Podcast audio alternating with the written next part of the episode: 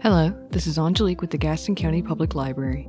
You are listening to the Book to the Library podcast, the audio recordings of the library's Book to the Library author talks. On July 18th, 2018, author Mary Alice Monroe visited the library to discuss her then recently released book, Beach House Reunion, and her wildlife conservation efforts. Mary Alice Monroe is a New York Times bestselling author who found her true calling in environmental fiction when she moved to coastal South Carolina. She's received numerous awards, including several Reader's Choice Awards, and most recently, she was named by the South Carolina Academy of Authors as a 2018 inductee in the Literary Hall of Fame. That's pretty awesome. She's the author of the best selling and award winning Beach House series that introduced us to the struggles and the triumphs of the Rutledge family. And in this latest installment, we are once again transported into a beautifully written story that dives into the complexities of life, dealing with family relationships, breaking free of the past, and finding the courage to pursue your dreams. So, ladies and gentlemen, there's a few, please welcome to the Gaston County Public Library, Mary Alice Monroe.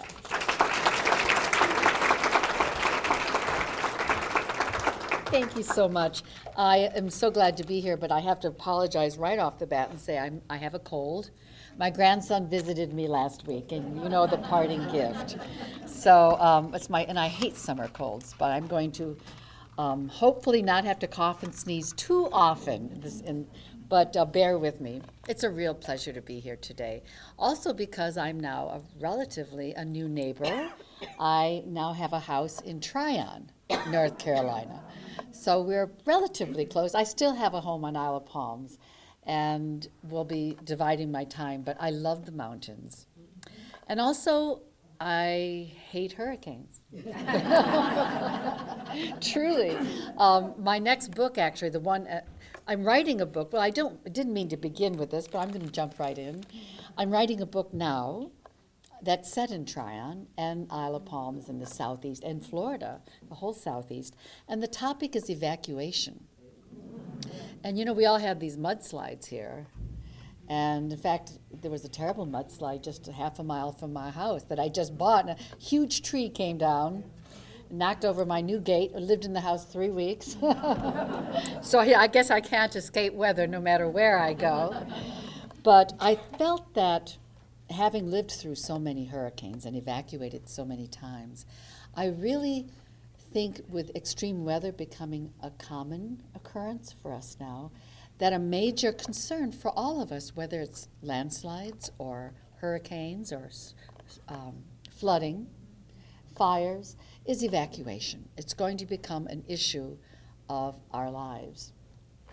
And I thought the question that interested me the most was when you pack up and you're leaving, what do you take with you? What do you treasure? And that was the heart of that's the story question of my new novel. And it started because, in fact, I have been working with rescue horses for the last couple of years, last three years. And I, my modus operandi when I write a novel is to do, I don't have a story, I have a species, I have a concept.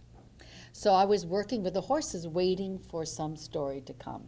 And nothing was coming. I was just getting really tired lugging 50 pound bags of feed.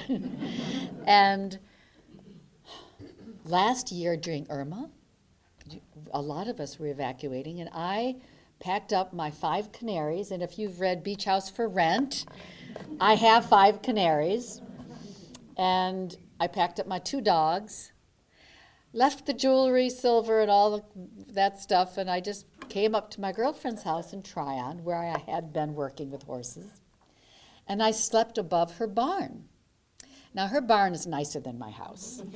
I'm just saying. So, for me, I slept up there, and a lot of people were coming up to Tryon from Florida in Camden, South Carolina, because Irma, if you remember, wobbled quite a bit. And so she, w- she had suddenly said, I'm going to hit the southeastern coast of Florida. So all these horses from Wellington were on the move. So the Tryon International Equestrian Center opened up their doors to the horses. And 250 horses came up. And we were there trying to help more bags of feed and help out. And of course, my girlfriend's barns were filled. And I slept upstairs, and at her other, crammed into wherever she could find them, were other people. There was a couple from Miami, in, uh, hunter, jumpers, and dressage people, you know, from Wellington. And we'd all clean, it was sort of like, think Big Chill. Think Big Chill. You know, you're there for five days. And I loved that movie, just loved it. And so, um, we also had my dogs and my dogs and, a few other dogs, and they're all like in this big corralled backyard. And they're all, my dog was in heat. so, my, with my, and I'm sleeping above in the barn, and I could hear the horses at night. Hmm. And the nickering and the, and to me, it was like when you listen to a cat purr, and they, you know, they need when they're making muffins, and all of a sudden, I could feel my blood pressure lower, and I felt calm, and I felt connected to these animals in a way that I hadn't before, and I knew, you know, this is special. This con- and that's what I wait for when I work with any species, is that connection. So over the next five days, we're cooking you know, the mama law kind of cooking and we're eating meals together. Someone proposed to someone. It was just wild. and at the end of five days, I took my five canaries and put them in the car, and my dogs, who loved it, were sad to leave. And thank God my one puppy wasn't pregnant. and we got, and I'm driving home, and I thought, I have a novel. I have a novel. And so I, that idea of evacuation and going up to the north stayed with me. And that's what the net, this novel is about. So while I've been doing research, I fell in love. I've always loved the mountains. And I had resolved after last year that I will not ever flee a hurricane again. I don't like the traffic. I'm, so I bought a house in Tryon. So I'm now your neighbor, and so I hope to see lots of you, lots of you. But back to the beach, which is what we're talking about today. I moved to the beach from um, Washington, D.C. in 1998. Well, actually, I had a stint back in Chicago and then back. And so when we moved to Isla Palms, my sister, who lived in Florida at the time, was ex- she's an artist, and she was explaining to me about how the turtles had tears while they laid eggs because she was describing what she had seen. A turtle came ashore outside her house. Now, in Florida, that happens a lot if you live on the beach. They have thousands and thousands of nests. South Carolina, on my little beach, Isle of Palm, Sullivan's Island, we have maybe 50, 60 nests. So compare that to a couple thousand nests on a beach in Florida. So who, was I talking to you when I said if you really want to see turtles, go to Florida because they have them up in spades. So at any rate, um, I was so captured by the image of tears and, a, and the metaphor of a mother giving birth and eggs, that whole laying eggs, crying, that I knew I had to write a novel. So the very first thing I did was join the Island Turtle team of Isle of Palm, Sullivan's Island. And over the course of that, well, that summer and the following, I was told, you, Mary Alice, just get your license. You hear all the time anyway.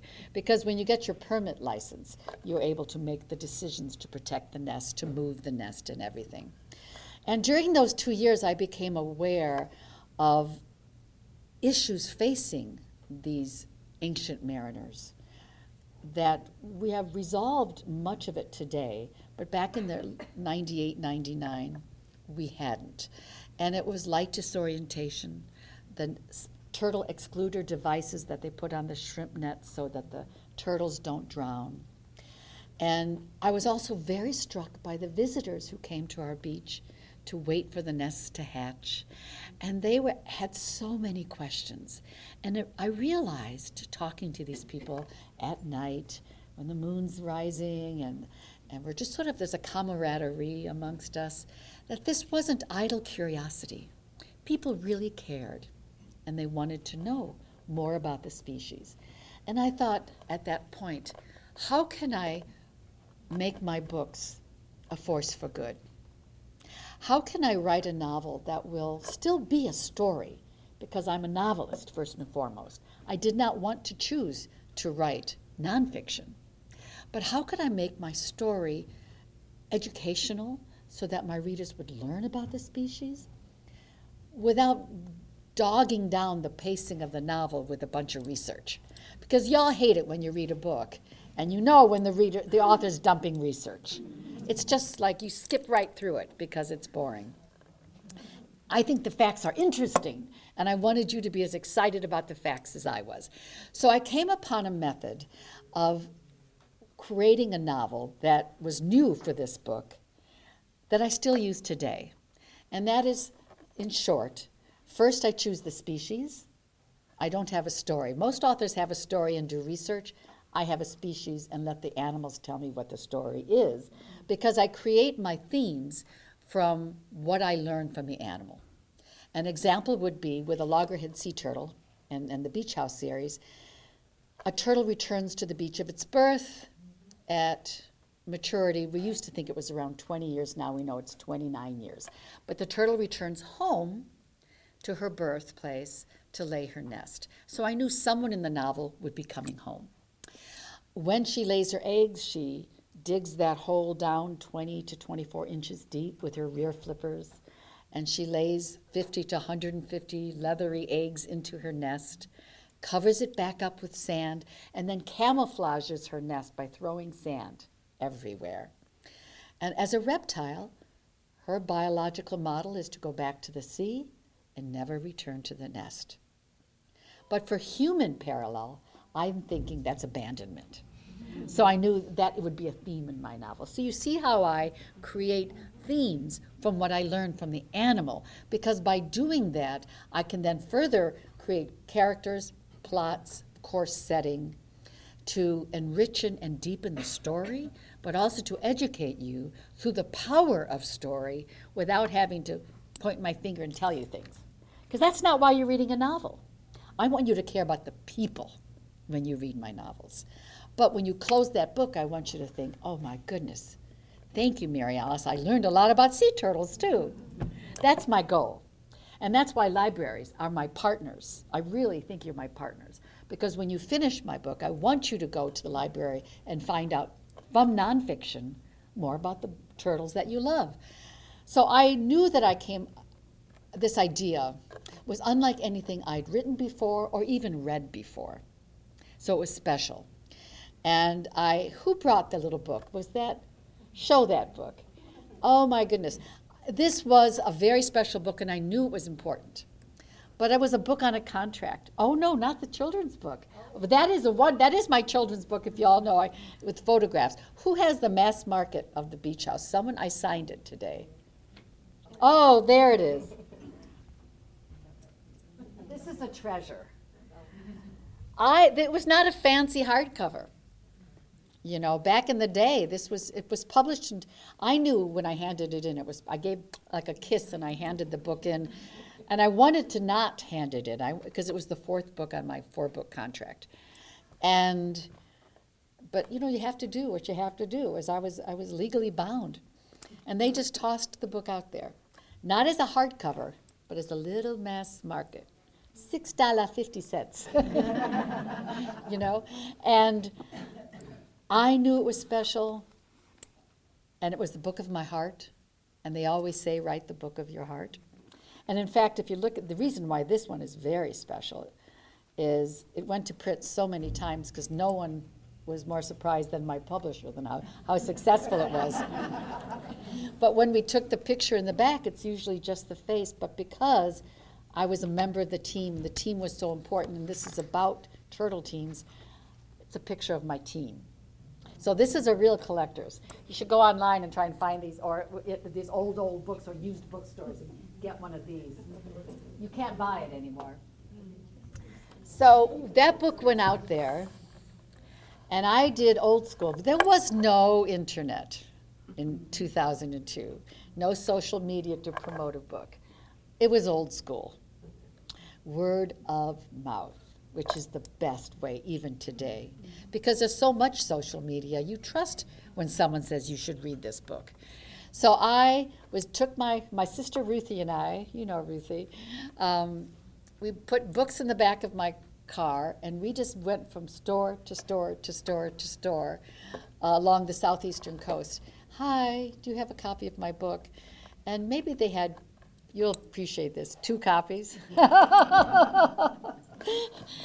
on the way, excuse me, and I apologize for that. Thank you, Wesley. Um, on the way, I was in a bookstore, and my editor called, and it was my first New York Times hit. And I was over the moon, not just because it's important for my career, and of course, within two weeks, there were dumps in every store with books everywhere, and, but it meant that it greenlit my ability to continue writing books that I wanted to write as a force for good about the environment. And I am an environmentalist, but I had believed in and this supported and, and proved that through the power of story, I could bring awareness to these species. And also, I get to also continue working with animals, which is my true passion. I don't think it's original. I think Christ figured it out pretty well with parables, didn't he? You teach a moral truth. And that's all I'm trying to do is to present a, a, moral truth about the environment. And it's important that we all pay attention.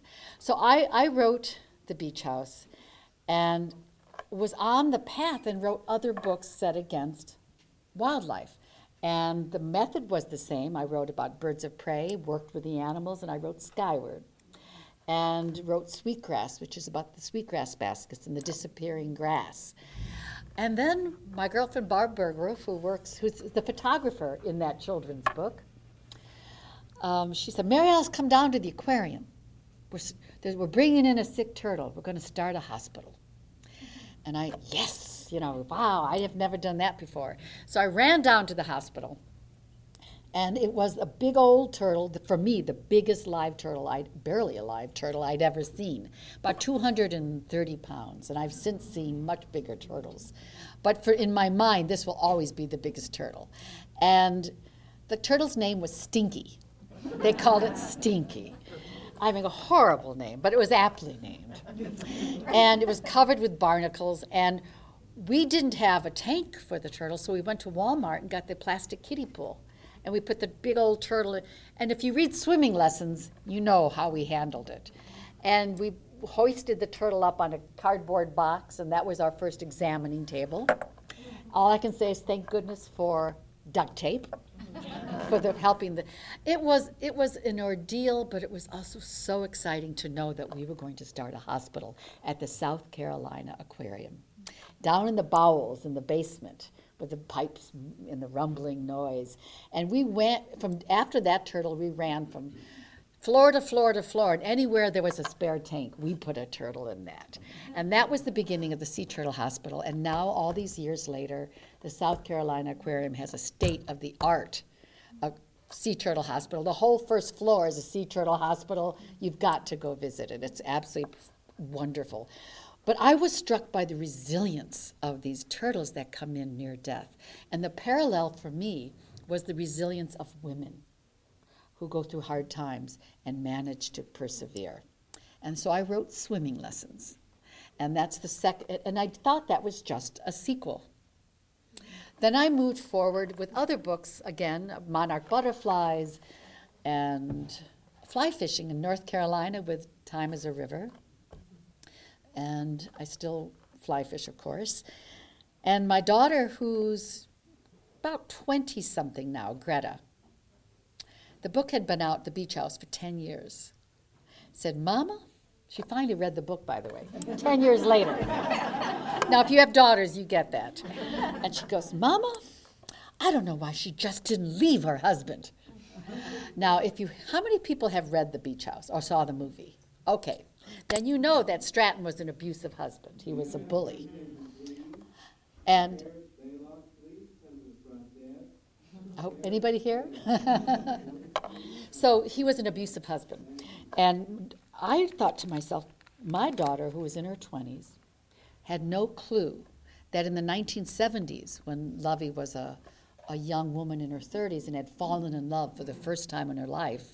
Unfortunately, she was married. Why she couldn't leave her husband. There were no shelters back in the 70s in Charleston. And a woman who lived south of Broad in Charleston didn't leave her family, did not get a divorce. It was a huge scandal. And I realized how far we've come today. We have facilities, we have support, we support one another as women. But back then, a friend would have said, Don't. You, she could have lost her children. So I wrote the story of Lovie's love story, which I still think today is the best love story I've ever written. And in the movie, if you saw the movie, The Beach House, how many have seen the actual the Hallmark Hall of Fame? Did you know there was a Hallmark Hall of Fame movie, The Beach House? Oh my goodness, yes, it's wonderful with Andie MacDowell. Love it. But they did not show that in the movie. And I wasn't disappointed because you can only show so much in a film, but you have to read it because it's such a beautiful love story. And I wanted my daughter and other people to realize why Lovie made the choice she did. But also in the 1970s, I always now look for that parallel with nature. That was the year when 1974 when the northern end of the Isle of Palms, which used to be a maritime forest, was made into what we now call wild dunes.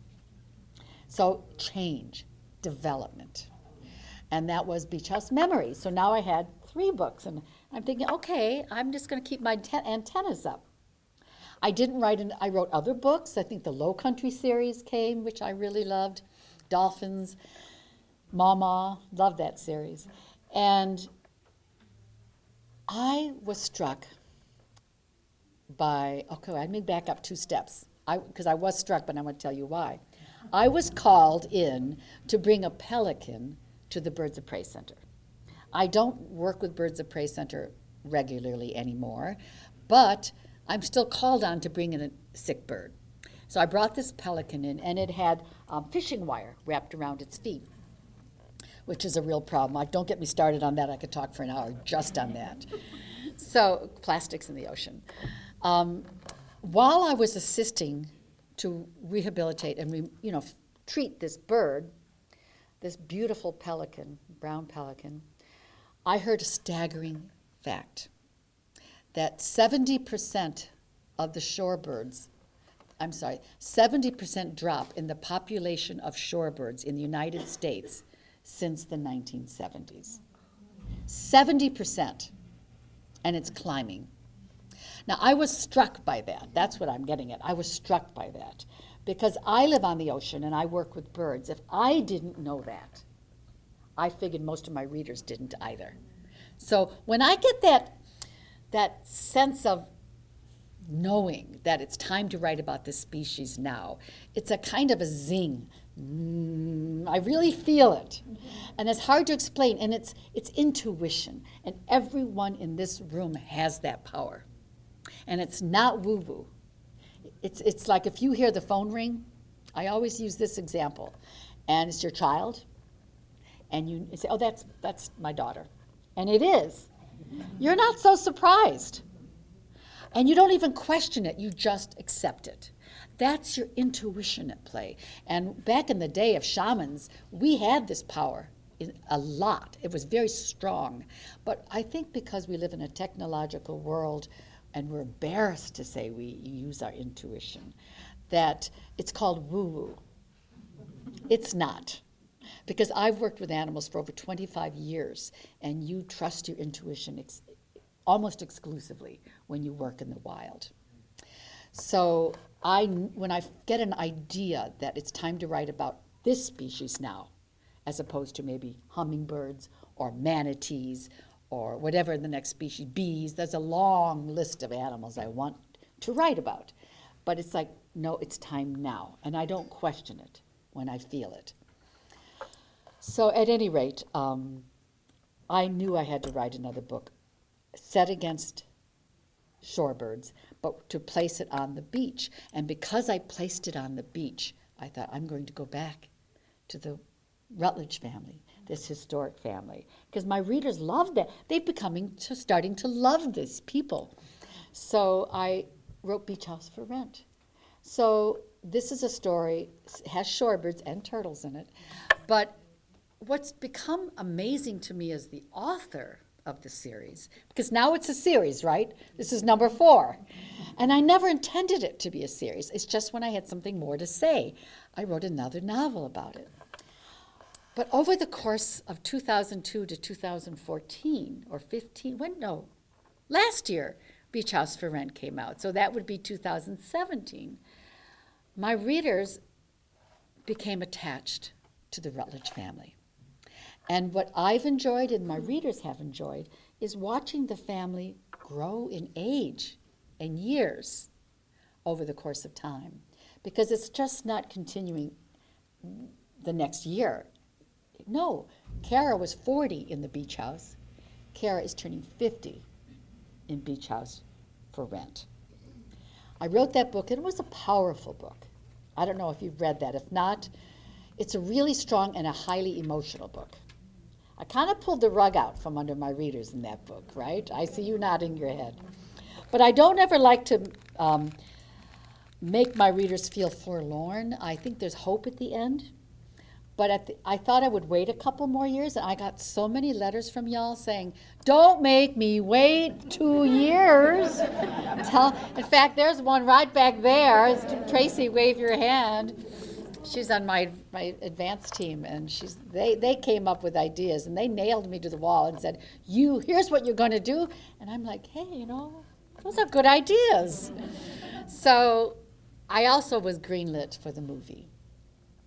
And that's a whole adventure that was such a delight and a surprise. Andie MacDowell is a wonderful woman, has since become a friend, who's going to visit me in Tryon, by the way. And we'll try and get her back to North Carolina. And she's a truly gifted artist, but she's also a conservationist. And she loves turtles and a South Carolina girl. So she was very keen to make this movie, and we waited for three years for it to be a Hallmark Hall of Fame because we didn't want this movie filmed in Canada. The Low Country is not Canada, and I'm Canada's gorgeous, but it ain't the Low Country. So um, once it was greenlit to be made into a film, I that plus the letters from my readers said, "All right, I won't wait. I'll write another book now." So I tackled the next in the phase of the Beach House series, which is called Beach House Reunion, which is the new one. I think of all the books that I wrote, this one is the biggest surprise for me personally. I didn't realize how much I would love this book. Um, people think it's sometimes people think it's my best book. Uh, you know, I don't know. I, I think books reach and, and, speak to people for different reasons at different time, and I sometimes feel like I'm a conduit for something higher coming through me. So I don't try to judge each book, like you don't judge your children. You love them all. But I will say that the pleasure for me was to step back as the author and look at the series of characters over a period of almost 15 to 20 years. And when I reread The Beach House to study it, because I know if I made a mistake, I would hear from you, I saw a destructive pattern in that family. Remember the abusive father with Cara, which is what, what sparked her leaving in the first novel, The Beach House. And now they're older, Palmer, the brother, is now 58, 59, older. And his son, who was only six years old in the first book, is now 18. And Linnea, the daughter, is now 23. So you have Cara coming home again to the Isle of Palms in this book. It kind of mirrors the first one. And when you've been away from your family for a while, you can see more clearly change than when you're in it every day. You know, you see your, your family reunion, you see children growing up and changed, you see aging, you see mannerisms where oh it's just like my brother. My brother you know my brother looks like my father. You know you see the changes because you've been away. Cara's been away and she can see this destructive pattern and it hits her because she sees Palmer now becoming the bully. He's an, the alcoholism in the family, the disease he's got. And not only that, but he's starting to model that behavior for his son, Cooper. And his son has a drinking problem. And the women are responding in the same way. And she's thinking to herself, how can I break this pattern in my family? What can I do? And to me, this was a really important issue, especially with opiate addiction right now with our kids. And my husband's a child psychiatrist, and I consulted with him at length with the writing of this book because I really, this was an important family story. And I made Her- um, Cara the heroine in this book.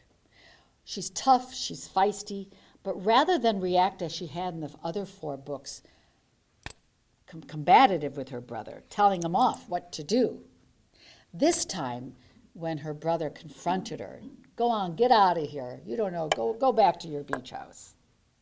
She said, I love you. You were there for me when I needed you. I'm not going anywhere. I'm here for you. So she reacted with love. She reacted with understanding of the condition that he had, the modeling that he had with the father, and that gave her compassion. Those are the qualities of a hero. And she helps her brother and the family break this destructive pattern. And I think that's an important theme in this book, and actually one of the core reasons why I wrote it. And that's why I called it Beach House Reunion. It's her coming home, and every family member, every character in the entire series is in this book. It's a reunion for you, too. So I was really pleased with the way I was able to draw out that theme. And also, turtles. We're back to turtles. We're back to turtles in a big, big way in this book. Linnea's the next in the generation to remember Lovie, the great turtle lady, the great teacher. By the way, if you love Lovie, you're going to love this book.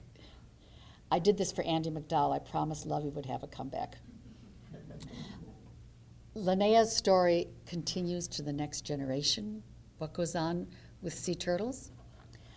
But also, I brought a turtle back, and I'm going to close with this.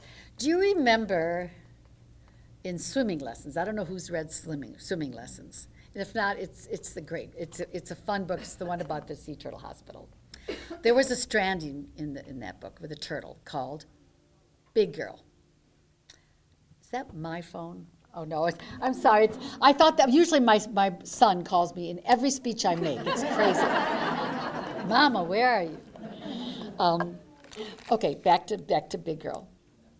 That is my ring. I, that's probably my son. um, Big Girl is stinky. When I wrote the novel Swimming Lessons, I couldn't call the turtle stinky, so I called her Big Girl, and she would. You really loved her, and she and Toy, she's like the the vehicle that helped Toy mature, and when her release was a beautiful thing. Well, in real life, because everything I write about is really based on my experiences, and I'm on the board of the South Carolina Aquarium. I think most of you know that. In real life, two years ago, when the South Carolina Aquarium team were out in the water, some 30, 40 miles out, they were capturing live turtles out there in the Gulf Stream and doing what we call assays, health assays, they do blood assays, they do measurements. And this, what is the state of our turtles out there? Well, they captured one turtle with a tag. And guess who it was? Yes, or Stinky. so, what was so great was that we knew that 10 years later, this turtle was that we released was out there still give, you know producing eggs creating more turtles it was such a triumph for the for the aquarium, for conservationists everywhere. So of course I had to bring Big Girl back into the book. So you see Big Girl back in the book. It's such a triumph. There's a lot of turtles in the book, and I think this is a love letter to our relationship with sea turtles. I think it's the best ending I ever wrote. It's it speaks firmly of my belief in the power of women linking arms. That when we gather together for a purpose, no matter what, friends of the library, for example, when you gather together for a purpose, we can do anything. We really can. Our research from my husband, he tells me, has confirmed that what used to be called in a rather derogatory fashion women talk. You know how we get together? Mm-hmm. Uh, turtle teams, book clubs, quilting circles, when women get together for women talk. We now know that this talking, the sharing of information, the support is essential to feminine health, essential to our well being. So keep it up, ladies, first of all. but number two is the closing of this book showed family members who triumphed over this obstacle, this the illness in the family, whether it be mental health or just illness, disease, or trauma. When women link arms and hold firm together, we're strong. And that's what I loved about this ending, so I, I think you're going to enjoy it. It's been a wonderful series for me to write, and I'm not going to stop. I've decided Jan Karon came out with her 14th. Move over, Jan. I'm only on number five. She's a lovely lady, by the way. And um, I will be writing another. I can't promise when, but within the next couple of years, I, will I'll have another Beach House books. So thank you all very much for letting me talk about my series. Thank you so much.